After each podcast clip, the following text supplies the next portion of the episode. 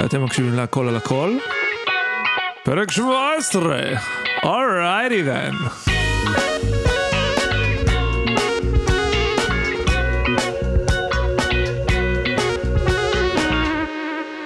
מה המצב חברים וחברות? אני שמח שחזרתם אליי, אלינו, אליי. כן, בואו לא, אה, בואו לא נתקשקש.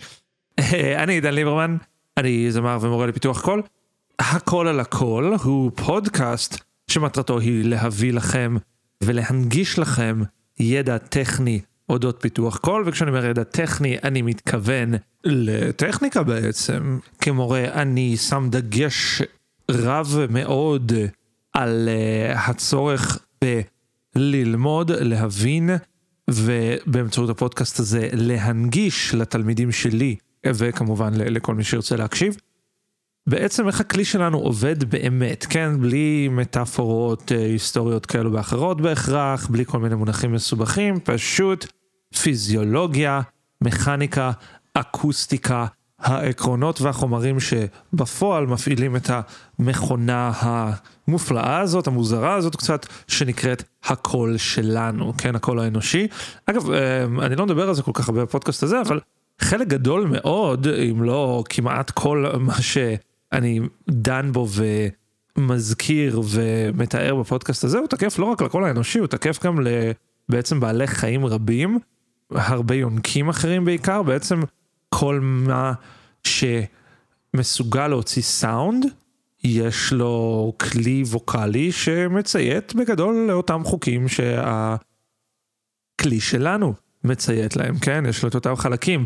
אם למשל הייתם ליד חתול מיילל, חתולים מאוד מאוד קל לראות את זה, במיוחד החתולה שלי, זו החתולה הרועשת ביותר בעולם, אני אקליט אותה באיזשהו שלב ואשמיע לכם.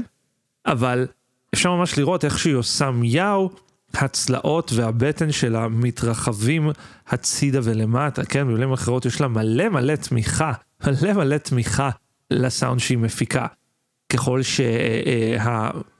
שהמנגנון הקולי מפותח יותר וגמיש יותר, ככה היצור, בעל החיים, אה, בין אם הוא אדם ובין אם לא, מסוגל להוציא סאונדים אה, אקספרסיביים יותר. אנחנו יודעים שכלבים לצורך העניין אמנם לא יודעים לדבר, אבל יש להם, אה, נקרא להם, ווקליזמים, כן, שזה בעצם אופן שבו הם יכולים להוציא סאונד, הם יכולים להוציא ווקליזמים מאוד מאוד מאוד מגוונים, כן, יש יללות של עצב, יש יללות של כ... נהמות של כעס, סליחה, לא יללות, יש יללות של uh, על הירח, כן, אתם יודעים, אוו, למיניהם, וכולי וכולי.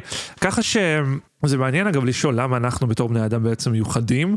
אנחנו למדנו לדבר, לדבר זה משהו שהוא לא רק ווקאלי מן הסתם, אה, זה הוא קוגניטיבי אולי בראש ובראשונה. אז אנחנו היחידים שיודעים לדבר, אבל אנחנו בוודאי לא היחידים שיכולים להביע, כן? ואנחנו מביעים את עצמנו באמצעות הכל, וזה יש לנו משהו משותף עם בעלי החיים. אני אפילו אגדיל ואומר שחלק גדול מהדברים שאנחנו עושים, בשביל שירה, כן? לא רק ב...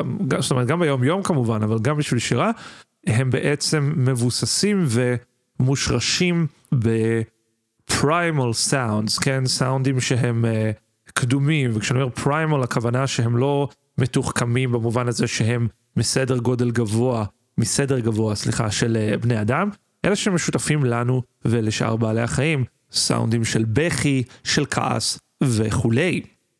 אוקיי חברים, אז בואו נחזור לנושא בו דנו בשבוע שעבר, או בפרק שעבר יותר נכון. הנושא היה תרגילי SOVT, כזכור תרגילי סוביט SOVT, מה הם, כמה הם, מי הם, למה הם טובים בכלל, what's in it for me, כן? למה זה בכלל מעניין אותי, למה המורה שלי או המורה שלי מבקשים ממני לעשות אותם, למה עידן בשיעורים מבקש ממני לעשות אותם, איך עושים אותם, מה המטרה? וכולי וכולי. אז בחצי הראשון, בעצם בחלק הראשון של הדיון הזה בפרק שעבר, הסברתי קצת מה זה תרגילי SOVT, אני אזכיר פה בקצרה שמדובר בתרגילים שבעצם חוסמים חלקית את מסלול הקול. Semi-Occluded Vocal Tract, SOVT, Semi-Occluded, הכוונה לחסומים למחצה, חצי חסומים, הכוונה פשוט שתעלת הקול היא לא פתוחה לחלוטין. מה זה תעלת הקול? אני מזכיר, זה בעצם ממטרי הקול, שזה להזכירכם המנוע של הסאונד, עד קצה השפתיים. קצה השפתיים זה תעלת הקול, ותרגילי SOVT זה בעצם תרגילים שהם חוסמים את התעלה הזאת, את המסלול הזה בצורה כזו או אחר. דיברנו על NG למשל, sing, שבעצם אה, חוסם את הפה. דיברנו על lip trill, דיברנו על tongue trill, דיברנו בעיקר על תרגיל הקשית. ותרגילים אה, מעין זה, ואמרנו שבעצם לתרגילים האלו יש שתי סיבות עיקריות מדוע אנחנו בכלל מבצעים אותם, ובפרק הראשון, בחלק הראשון, דנו בעצם בסיבה הראשונה. הסיבה הראשונה, להזכירכם, היא לעזור לגוף לכלוא כביכול את האוויר בפנים. בזה אני מתכוון להגיד שאנחנו מלמדים את הגוף בעצם אה, נקרא לזה לא לדחוף, כן? לא לדחוף הרבה אוויר. אנחנו מלמדים את מיתרי הקול התנגדות לאוויר. אנחנו יוצרים סביבה שמאפשרת להם ללמוד לעשות את זה. אם זה טיפה מופשט, אני אפנה אתכם חברים לפרק הקודם, פרק מספר 16, להסבר אה, קצת יותר מפורט. אבל אני אסכם בכך ואומר שהסיבה הזאת היא למעשה סיבה פיזיולוגית, כן?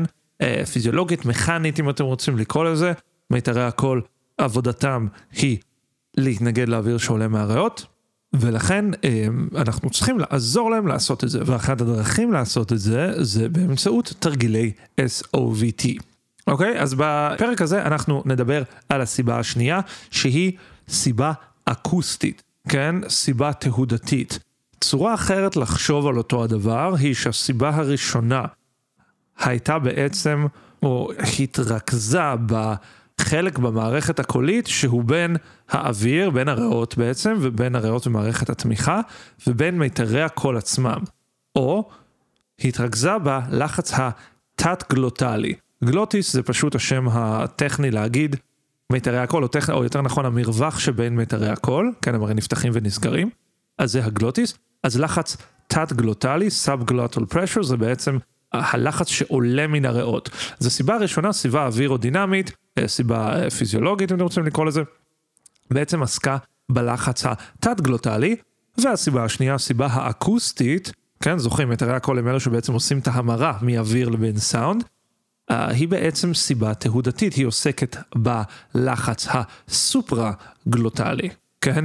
היא עושה, היא, uh, אפשר לחשוב על זה שהיא עוסקת בלחץ שמפעיל הסאונד על המערכת שלנו, כן?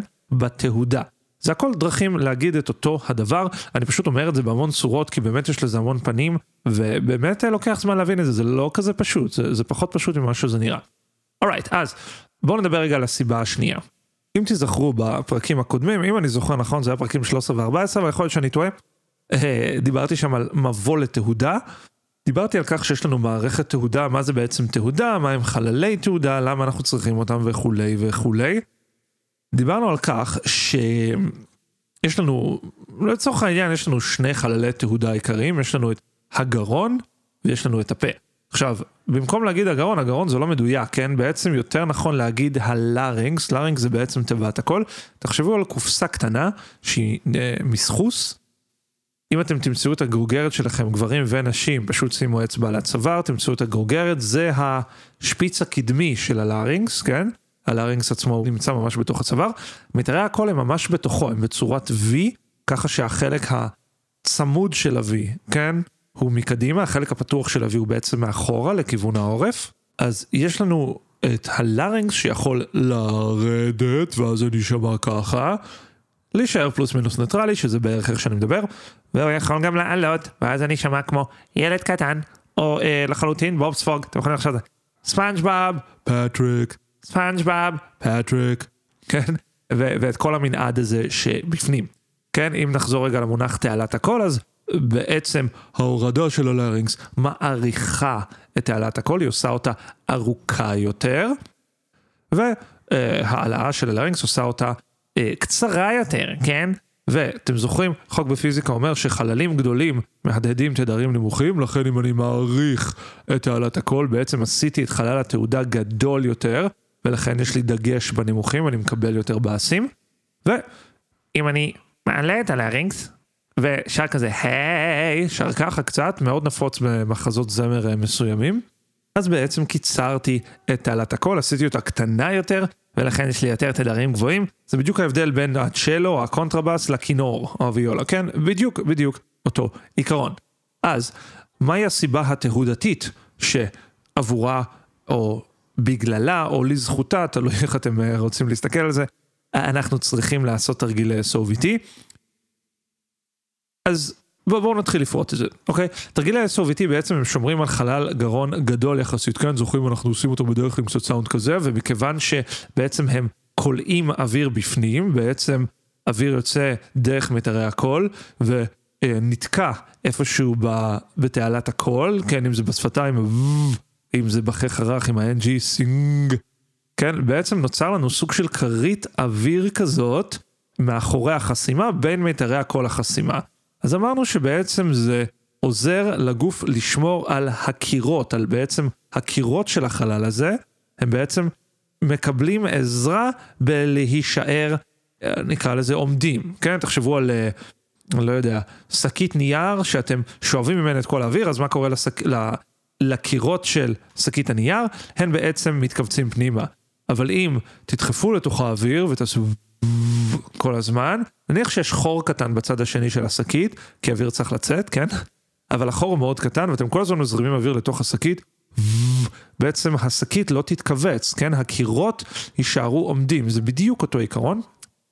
זאת הסיבה האווירודינמית כאמור, אבל הצד התהודתי שלה היא ככה. הקירות לא קורסים, כן? חלל הגרון, כן? הלארינגס והאיברים שמסביבו נשארים גדולים, ומכיוון שחללים גדולים מדגישים תדרים נמוכים, בעצם זה מוריד את הפורמנט או התהודן הראשון, מה שמאפשר לנו להימנע ממנח או פריסת הצעקה. בסדר? במילים אחרות, צורה טכנית להגיד, התרגילים האלו מונעים מאיתנו מלצעוק. בסדר? עכשיו אני רוצה רגע, בשביל להבין את המשפט הזה שאמרתי, אני צריך קודם להסביר מה זה תהודן או פורמנט. אז בואו נעשה את זה, אוקיי? זה מונח מאוד מאוד חשוב, אני עוד אחזור עליו הרבה. אולי כדאי שאני שנייה אסביר את המונח, כן? פורמנט זה המונח הלועזי, משמעותו היא energy boost, כן? מקום מסוים או צורה מסוימת של חלל שמדגישה אזור תדרים מסוים. אם למישהו מכן יש ניסיון עם איקולייזר, כי אתם מקליטים בקיובייס, בפרוטולס, בלוג'יק, במה שזה לא יהיה, ויש שם כל מיני כפתורים, נכון? אה, באקולייזר, וחלק מה... מה זה בעצם אקולייזר? הוא מגביר תדרים או תחום תדרים מסוים, נגיד של הבאס, של הגיטרה, לא משנה מה. בעצם הבוסט הזה זה בעצם פורמנט, כן? למשל, אתם נכנסים לחדר מסוים, החדר הזה ינחית תדרים מסוימים, תנגנו בו אקורד G בגיטרה, לא משנה, האקורד G הזה על אותה גיטרה בידיו של אותו נגן יישמע אחר מחדר לחדר. עכשיו זה לא רק עניין של כמה ריברב יש בחדר, כן? כמה בעצם הוא מהדהד, כמה בעצם הוא ממשיך להדהד, ריברב זה משך ההדהוד, זה לא אופן ההדהוד, אלא גם באיזה אופן החלל עצמו יעצב את הסאונד, את אותו אקורד G שבגיטרה, כן? חדר מסוים, פשוט כי יש בו נגיד יותר ארונות מהסוג הזה, אה, ויש לו תקרה בזווית הזאת ובשיפוע הזה ובגובה הזה ולא בגובה ההוא, כן? נניח. אז זה אומר שאותו חדר, אותו חלל, ינחית תדרים מסוימים ויגביר תדרים אחרים. מה זה אומר? אני אקח את אותו G, את אותה גיטרה, את אותו נגן, הם יעשו בדיוק את אותו אקורד בחלל א' ובחלל ב', זה לא יישמע אותו הדבר, כי חלל א' יש לו חתימת סאונד שונה מחלל ב'. אז פורמנט של חלל מסוים הוא איזה אזור תדרים אותו חלל אוהב להגביר, כן? נניח, אני לא יודע, 2 קילו הרץ, בסדר? נניח 800 הרץ. נניח יש חלל מסוים שבגלל האופן שבו הוא בנוי והדברים שיש בתוכו, אז הוא אוהב אה, להגביר 800 הרץ ולהנמיך 1500 הרץ. סתם אני אומר, יכול לקרות, אוקיי? יכול לקרות, לא, לא סביר 1500 כי זה כמעט מכפלה של 800. נניח, אה, לא יודע, יש לו boost ב-800 ו dip, כן, ירידה ב-1000. whatever, אוקיי? עכשיו, הקול שלנו הוא ייחודי בכך שהוא כמעט היחיד מבין הכלים שהוא מסוגל לשנות את הבוסטים של התעודה הזאת, הוא מסוגל להזיז אותם. גיטרה אקוסטית יש לה תיבת תעודה מסוימת, זה פשוט התדרים שהיא מגבירה וזה פשוט התדרים שהיא מנמיכה, כי ככה היא בנויה. אותו דבר החדר, אוקיי? אתם נכנסים לחדר, אתם לא יכולים פתאום לכווץ את החדר ולהעריך אותו כמו, ש, כמו ששקית נייר אתם יכולים לעשות, כן? אתם יכולים קצת לעשות אקוסטיקה בפנים, אה, בסדר, אפשר לעשות את זה, זה תהליך שהוא די אה, מורכב, כן? צריך לדעת מה לעשות, צריך להביא חומרים, צריך לקדוח אותם לתקרה ובלה בלה בלה בלה בלה, אוקיי? זה, וג'ע ראס שלם. עם הקול שלנו, אנחנו יכולים לעשות דברים נורא נורא פשוטים כמו לשנות תנועות, או להוסיף סאונד dopey, או להוסיף סאונד אה, בובספוג, או לשנות את הלשון, או להוסיף twang, אה, להוסיף ring, להוסיף כל מיני דברים כאלו שדיברנו עליהם ועוד נדבר עליהם. אז תהודן, פורמנט, כן? הוא פשוט אזור של בוסט תהודתי כזה, כן? עכשיו, פה אני צריך אה, לעצור שנייה ולדבר על המונח העברי. המונח העברי הזה הוא לא מונח שאני המצאתי. המונח תהודן, קרדיט לידידתי ומורה שלמדתי ממנה הרבה, הן כתלמיד והן כזמר, הרמת ארנהיים שרון. פשוט החליטה לתרגם סלש להכניס את התרגום של המונח הזה לשפה העברית, לשפה הטכנית, תעודן, אני חושב שזה מאוד מוצלח, אז אני אימצתי את זה. ארמת, אם את מקשיבה, אני מקווה שלא uh, תרצי על זה תמלוגים כל פעם שאני אומר את המילה תעודן, אבל קרדיט מגיע אליה. אם אתם רוצים לדעת יותר אודותיה, פשוט תיכנסו לארמת, C-O-I-L, A-R-A-M-A-T, יש הרבה כמובן מה ללמוד ממנה.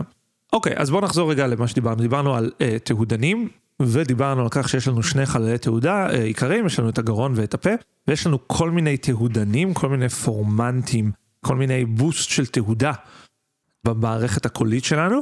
עכשיו אם קצת נפשט את זה, יש לנו uh, יותר מתהודן אחד כמובן, יש לנו די הרבה, uh, תאורטית יש המון, אבל הגרון, ושוב, זו תמונה קצת פשטנית, אבל נקרא לזה שהגרון הוא בעצם אחראי על התהודן הראשון, בעוד הפה אחראי על התהודן השני.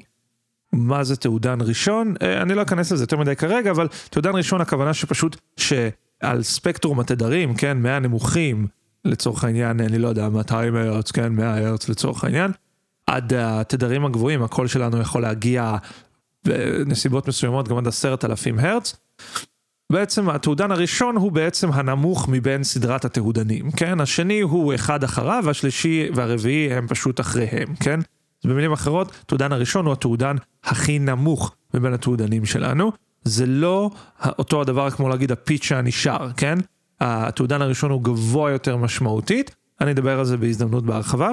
long story short, שינוי בחלל הגרון, משמעותו שינוי במיקום התהודן הראשון. שינוי של חלל הגרון, נגיד סאונד פטריק, זוכרים אמרתי שבעצם זה מגביר את התדרים הנמוכים, בעצם מה עשיתי? הורדתי את התהודן הראשון, כן? לקחתי אותו כלפי מטה, כאילו סובבתי את האקולייזר, לקחתי את ה boost הזה של האנרגיה כלפי מטה אל הנמוכים, ואם נהייתי בובספוג, אז עשיתי בדיוק הפוך, לקחתי את התעודן הראשון וסובבתי אותו לכיוון הגבוהים. בואו נחזור רגע לתרגילי SOVT, למה בעצם אכפת לי מהדבר הזה? אמרתי שתרגילי SOVT בעצם הם חשובים לנו כי הם מלמדים את הגוף להימתח לגבוהים מבלי להיכנס למנח צעקה. אז מה זה מנח צעקה? דיברנו על כך שצעקה זה בעצם סוג של פריסט, כן? זה לא דבר אחד, זה הרבה הרבה דברים, המערכת יש לה כפתור אדום גדול אחד, ובעצם אומרים, in case of emergency, כן, במקרה חירום, תלחץ על הכפתור האדום הגדול הזה, כן?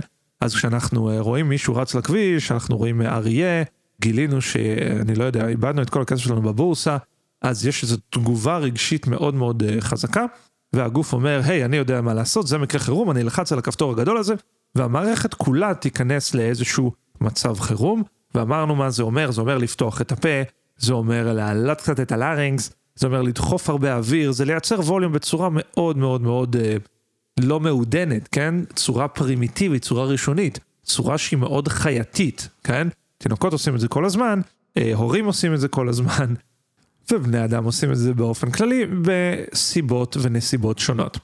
עכשיו, מאפיין מאוד חזק של, אה, נקרא לזה, מנח הצעקה, או, או מסלול הצעקה, או אמרתי מקודם מנח, אבל אולי אה, מילה טובה יותר תהיה פריסט, כן, אני אחזור פשוט למילה הזאת, כי זה לא רק איך שהגוף ממצב את עצמו מבחינה פיזיולוגית, זה גם מה זה עושה מבחינה אקוסטית. אז פריסט של הצעקה בעצם אומר שהתהודן הראשון בעצם יעלה, יעלה, יעלה, בעצם הלארינקס יעלה, זה אחד הדברים שבעצם גורמים לנו לתחושת אה, מחנה כזאת בגרון, לתחושת לחץ ככל שעולים לגבוהים, אם אתם חווים כזה דבר, כנראה שתיבת הקול שלכם עולה יותר מדי, כנראה שהגוף נכנס למנח צעקה, מה שמאוד הגיוני אגב שהוא יעשה, כן? זה משהו שהוא hardwired בתוכנו, אה, זה מכוות בנו ממש בגנים. והמשמעות האקוסטית של זה, זה שהתעודן הראשון, כן, הגרון, בעצם רוצה לעקוב אחר ההרמוניה השנייה של הפיץ'. במילים אחרות, אם אני רוצה לשיר את הפיץ' הזה, שזה דו שלוש, ההרמוניה השנייה שלו, לפי חוקי הפיזיקה, היא בעצם דו ארבע. כן, ההרמוניה השלישית לצורך העניין תהיה סול חמש, ההרמוניה הרביעית תהיה דו ארבע, ואחרי זה זה ה... מי זה ה-3, זה ה-5 וזה ה-flat 7, אם אני זוכר נכון את הסדרה ההרמונית. לא משנה, הנקודה היא שבמנח צעקה, ב mode הצעקה, בפריסת הצעקה, הגוף רוצה להדהד את ההרמוניה השנייה, ובאיזשהו שלב, ככל שאני עולה למעלה, יחסית מוקדם למען האמת, הוא כבר לא כל כך יכול לעשות את זה, כאשר תיבת הקול היא במצב ניטרלי, במצב דיבורי, ולכן הוא פשוט מושך אותה למעלה, הוא מקטין את תעלת הקול, הוא מקטין את חלל הגרון, זוכרים? חלל קטן יותר זה תדרים גבוהים יותר, אז חלל גרון קטן יותר משמעותו תהודן ראשון גבוה יותר, במילים אחרות ההרמוניה השנייה, אותו דו ארבע, בעצם רוצה, אה, עולה כלפי מעלה, הגרון רוצה להמשיך להדהד אותו, התעודן הראשון רוצה לתמוך בו, הוא רוצה שישמעו אותו, אה, ולכן הוא מקטין את חלל הגרון.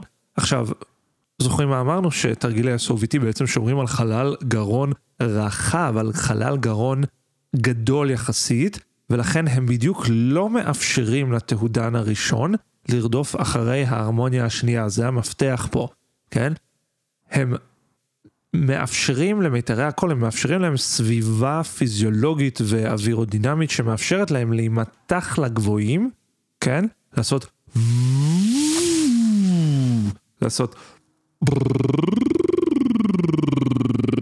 את כל אחד מהתרגילים האלו שמאפשרים מתיחה לגבוהים, מקלים על מיתרי הקול, מורידים בהם עומס וכולי וכולי וכולי, אבל מבחינה אקוסטית הם אומרים לגוף, שמע, אתה רוצה את המסלול הזה שמאלה של, אה, נקרא לזה, מעל המסלול הזה יש שלט גדול שכתוב עליו צעקה, הגוף אומר, אה, את זה אני יודע לעשות, נכון? אתה לא יכול ללכת לשם, אוקיי? אתה פשוט לא יכול ללכת לשם, אנחנו שומרים על חלל גדול ויציב. אם אתה רוצה להימתח לגבוהים ולמצוא אסטרטגיה או דרך תהודתית אחרת ליצור ולחזק את הגבוהים, אתה צריך למצוא דרך אחרת, אוקיי?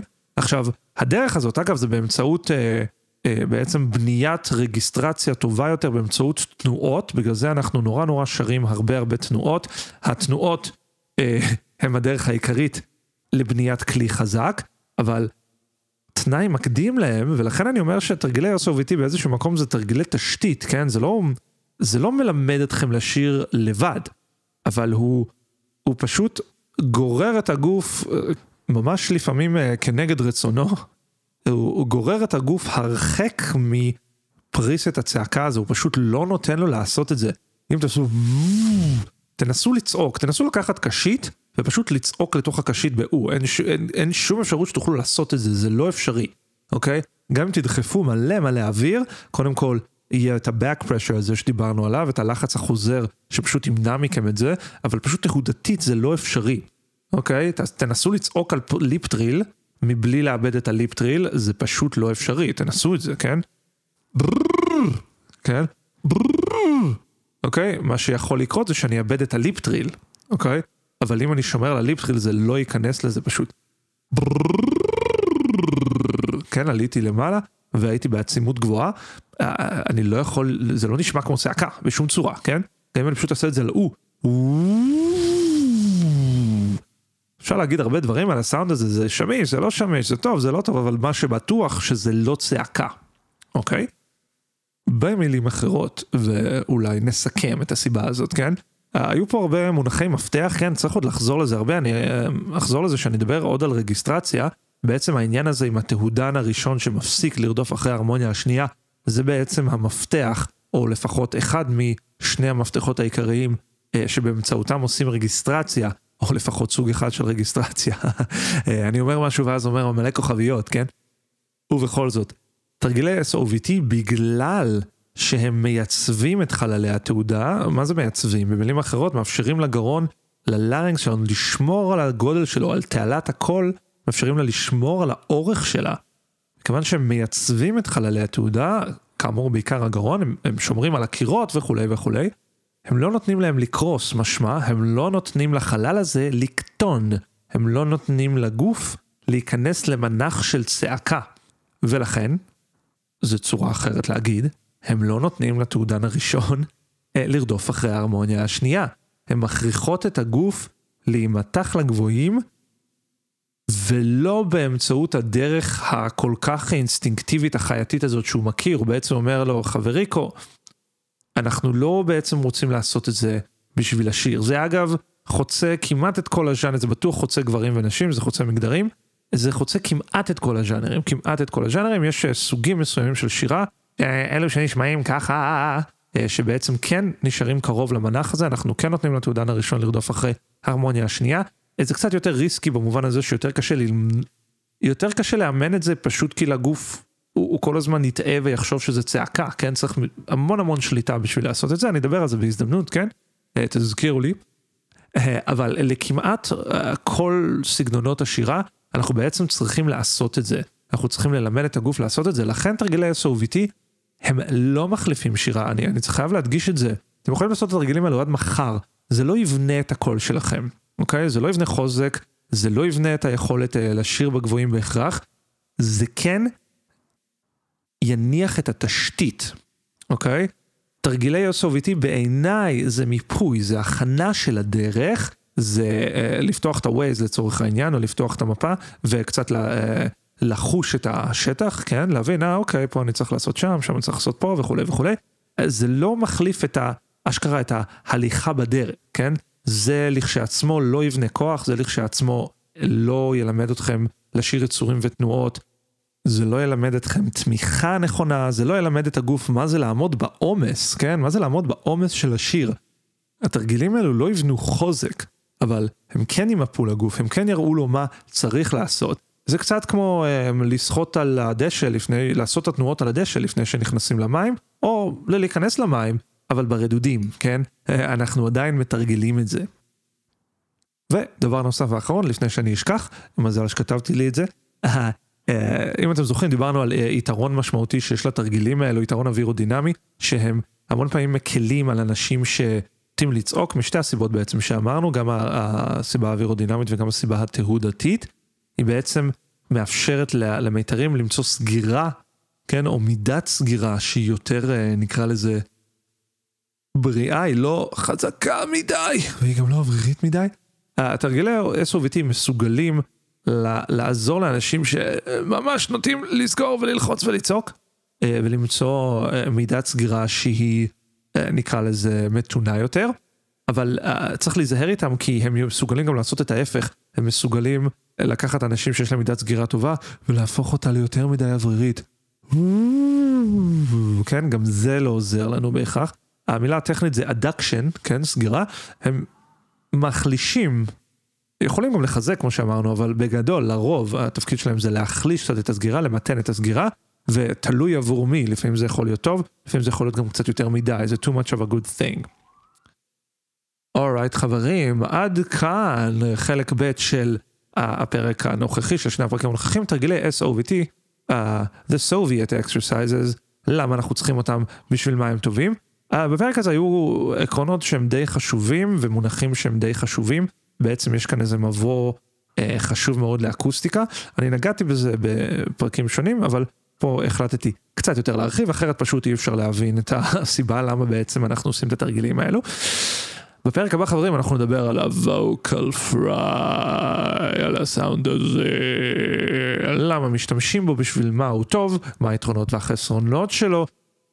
אם מצאתם עניין בפרק הזה, אם אתם חושבים שזה יהיה רלוונטי עבורכם גם בעתיד, אני אשמח אם תעשו follow בספוטיפיי או באפל פודקאסט או בגוגל פודקאסט או איפה שזה לא יהיה שאתם שומעים, ואם אתם חושבים שזה יהיה מעניין או בעל ערך זמר או זמרת חברים שלכם, אני אשמח ואודה לכם, תעבירו להם לינק לפרק הזה, ואם יש אפשרות, אני חושב באפל לכתוב אפילו איזושהי ביקורת, אני ממש ממש אשמח.